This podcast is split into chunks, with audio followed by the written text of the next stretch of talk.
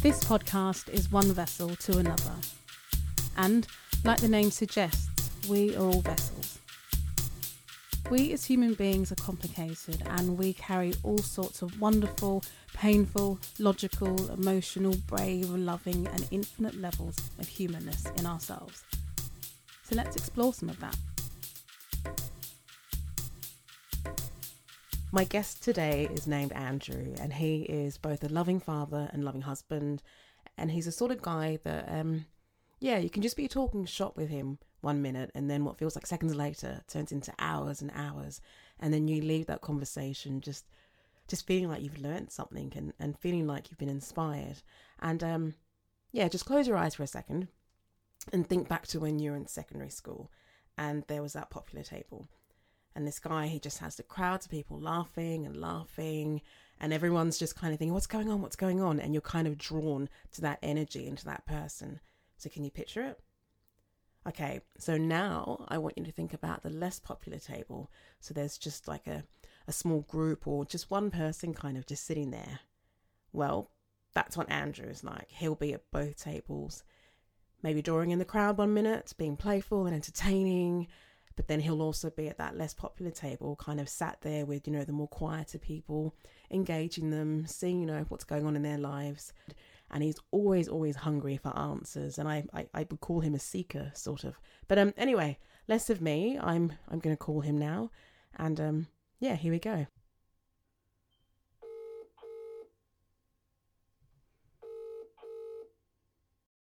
Okay, so Andrew, You've recently done a big move, so that's meant packing away, you know, heaps of furniture, deciding what to keep and what to let go of. So, can I ask, what was the hardest thing for you to let go of? I'm actually proud of myself for taking the risk and taking the chance. Of course, there's a lot of unknowns, like there are so many unknowns. But the fact I took a step and now I feel like I'm okay, you know, the routines and everything. I'm proud of myself for doing that, and uh, mentally I feel good that I took a chance. That was actually my next question. I was just going to say, was this a peaceful decision, or um, or a decision made with you know too much angst?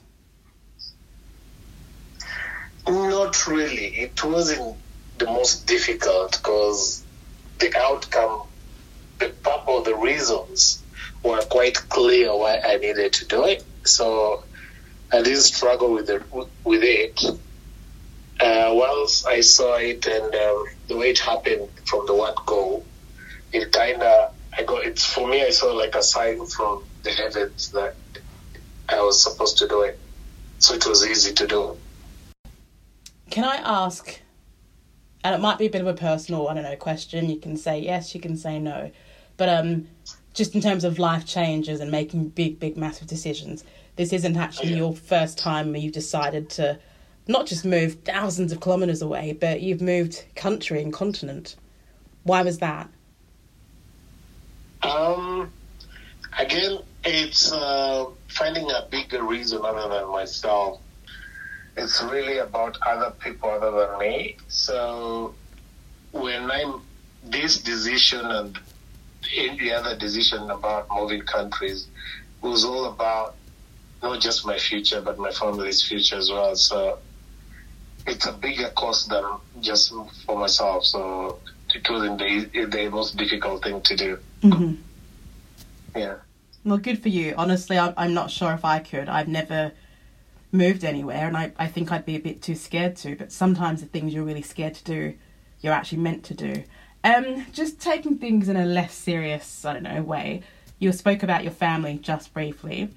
So close your eyes if you want to, but just think about that one meal, whether it was your dad or your mum or an aunt, but that one meal that you would eat as a child that still stays with you. What was it? One meal. Mm. Um, it might be the taste or maybe a memory that you've attached to it particular what we call call native native vegetables. Uh, there's a particular one. Amazingly, that would be pumpkin leaves. There's a way they, they're made, and they're still my all-time favorite, and they're stuck with me. do you know how to make it yourself, or no? Only your mum or your dad can make it for you. I have an idea on how to. I think I can. um, how, whether it will come out as good as mom, I'm not so sure. But yeah, I can give it a try. Mm, fair enough. Um, you strike me as someone who's always thirsty for knowledge. Like you never just settle for, oh yeah, this is the status quo and I'm fine. Like you're always hungry for, okay, what does that person think or why does this person think that way? So what are you curious about right now? Um, how different the world will be if there's a massive change in the political scene in the US. A year from now, how will the world be if there's a different, a new president in the US? Yeah, that's. I think even without going into the answer deeply or whatever, I think everyone knows exactly what you're talking about and they understand. It's interesting. The last four years, things have just swung from one end completely to the other, and it's scary.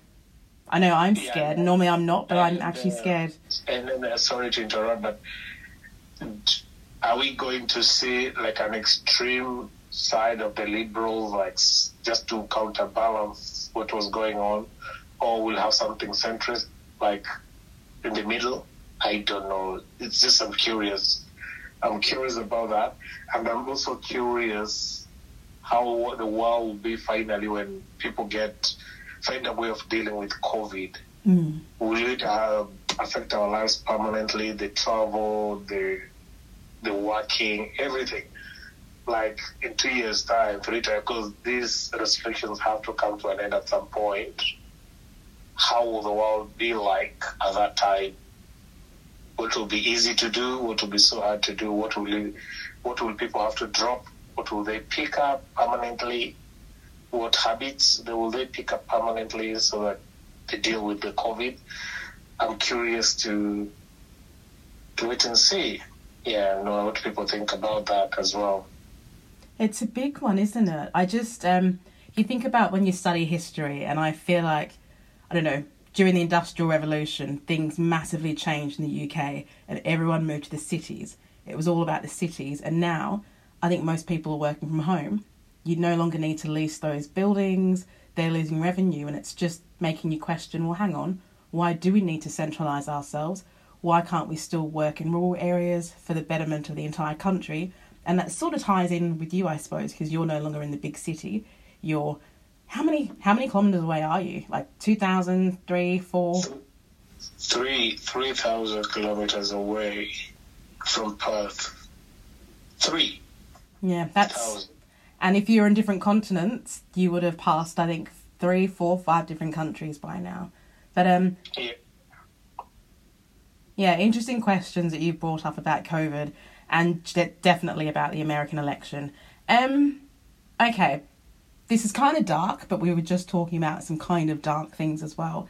Imagine there's been a, a massive apocalypse, everyone's gone, and you're the only one there. And you walk into a library and there's a book and it's about you.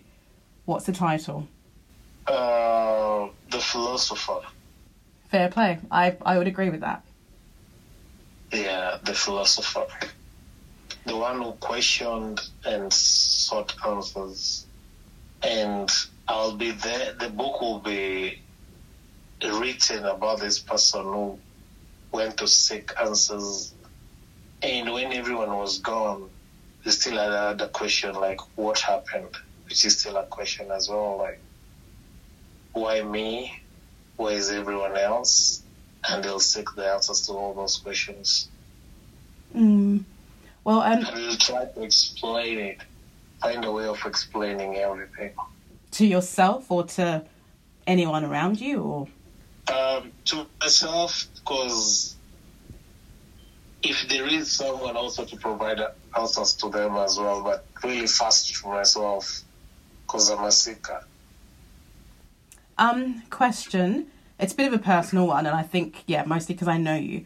But why is it that anytime anything happens, it could be like really bad to you or even to somebody else, but you just, you never seem angry or, or you don't seem to let it bother you?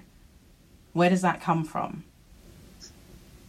Um, I can say partly my dad, but also a lot of reading and material, especially Oriental stuff like the the Buddhist kind of materials.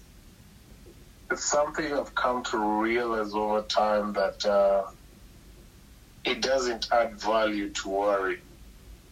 You know, some things are meant to be understood later. It, you don't get all the answers at a go, at one go. So I tend to use whatever I have to move forward. Whatever I don't have, I let be, and the universe will give me answers at the right time. Mm, amen to that. There's a quote that reminds me of you. It's in front of me, um, and it says, "Once you master self-control and detachment, I swear no one can phase you," and that just makes me think of you. Uh, and that is true because a lot of situations, whether it be relationships, be material stuff, the biggest, even places where we live, the biggest issue we have is attachment. We get attached to people, we get attached to places, we get attached to things. And that brings a lot of baggage with it because as soon as we're not able to control situations, And pain. yeah, and pain as well. So if you're not able to control the situation, then you feel you cannot move away from it because you're attached to that whatever is going on with you. So I have learned over time to be less attached, and it seems to other people it may seem like you don't care, or maybe at times you're not really being empathetic to their situations or you don't have feelings, strong feelings if it's somebody you love, they may think you're not really, you don't really love them. Yeah, it may come out like that, but it is not. It's just reducing that attachment so that, because anything can happen. People walk away, people die, people, something happens. And once you put your mind like nothing is permanent, then you start have having that control. And once you, you're able to control your emotions, because the easiest thing, even people to make you mad, the easiest way is to play with your emotions. So if you have no control of your emotions, if your emotions be like get the better of you, you are a very easy person to manipulate. You are a very easy person to do a mistake. So or say something wrong. So if you're able to control that, if you're able to control, especially the emotions, like you end up at times not even responding to something and later thinking about it and say, you know, it was wise I didn't respond. Mm-hmm. It was good that I didn't say a word because at that moment, uh, I just read a quote today that uh, what people tell say to you when they're angry, please listen and listen carefully. They've been dying to tell you. Yeah. That's an interesting one. Yeah. When we lose control, that's that's when the truth comes out. Or my favourite Yeah. saying, um, in vino in veritas. Yes, it's something they've thought about. They've been saying it quietly and they've been dying to get a moment to tell you. And then boom, it's out. Yeah. Better out than in. So this next question, I kind of for anyone else, I'm sure they'd have like a flat response. Whereas for you, I think it might be um I'll just ask you, but what's something that you failed at or, or what's been a, a really big roadblock for you? The fact that um, at times I seem unbothered or not uh, worried about the outcome is two sided because there are things in life that need urgency or like opportunities and other things that might not come around. I don't know if I'm answering that correctly, but anyway. Um, yeah, so that has been a big of bother to me because because I take my time. I don't seem to be in a hurry in situation, and I don't seem to worry about issues. At times, I miss out on opportunities, and if I were able to know when to switch on and switch off that, then I think I'll be. I'm working on it so that uh, whatever needs to be attended first, I give it the agency and the attention it deserves. And other things in life that, you know, you can just chill and let everything settle down. I can go back to the usual me. Fair enough. And urgency, sometimes it's, I don't know, it can be our harshest teacher maybe. But um, in terms of roadblocks and things that we failed at, there are so many things I failed at. But do you know what? They've been the making of me. And if I've been stopped or prevented from Yeah. doing something, it's actually been a form of protection. True, true. And uh, another failure, if if the if I must say, another failure is uh, I always try to be sensible, sensitive to people's feelings, but at times I can be careless with my words, casual if you can say it. And uh, those are around me, friends and family, who are a bit sensitive, who are a bit um, yeah, words matter a lot to them, tend to, it tends to hurt or cut them deeply. For me, someone may say something and I brush it off because maybe I'm able to, but not everyone is able to do that. So that's another thing that in life that I feel, I don't feel I've failed, but it's something I can, I always need to work on and just adjust. Fair enough. And um, in your defence, and getting a bit personal, um, I'm quite a sensitive person, and I actually know you in my personal life, and we have had some words in the past, kind of. And then, do you know what though? It's kind of made us better friends because then you kind of say, "Oh, okay, that's kind of happened," and she took it this way, and she felt that way. Then we've had a discussion, and it's just opened my eyes to how you think and see things, and vice versa. It's opened your eyes. So I think yeah, in the short term, yeah, not great, not good.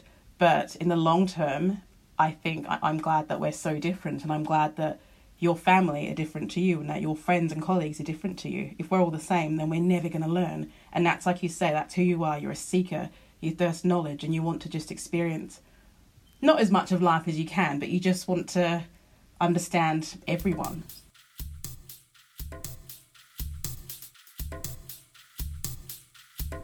If you could have dinner with any three people, living or dead, who would they be and why? Um, how so many people think about living the Dalai Lama, Okay. hmm dead my dad. Andrew. Hmm Yeah. I want to have a drive, a meal in Australia. With Just your one dad. day. Yeah. And the trifecta, who's number three? Oh, three people. Was it supposed to be number three people? Yeah. So Dalai Lama, my dad, and my sister, the one who passed on 13 years ago this month. Fair enough. Fair enough. To be fair, I'll say three who passed on, and I'll say three. That's cheating. Go on then. Surprise me. Okay, the two who passed on I've already named. The third one uh, will be the Buddha, the first Buddha. And uh, the living, Dalai Lama, of course, my lovely naughty Crystal, my daughter. Oh, yeah.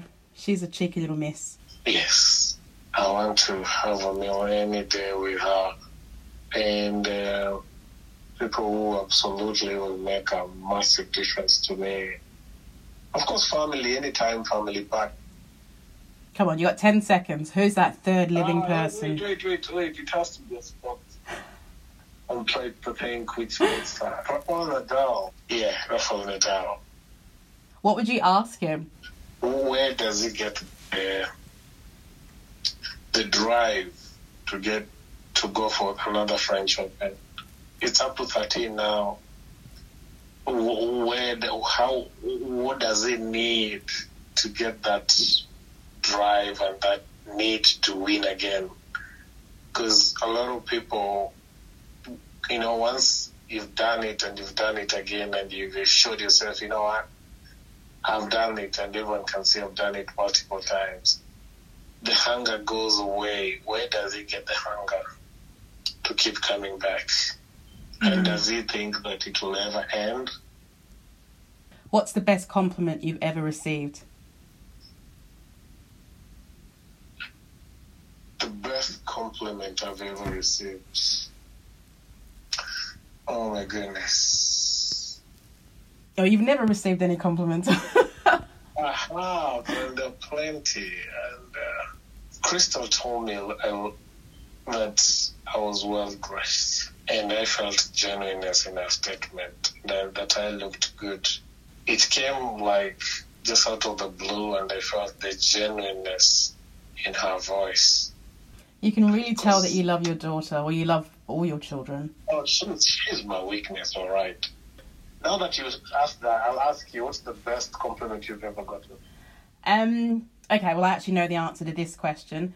Best compliment I ever received was um, someone that I'd barely known at the time telling me that they knew all the lyrics to one of my songs.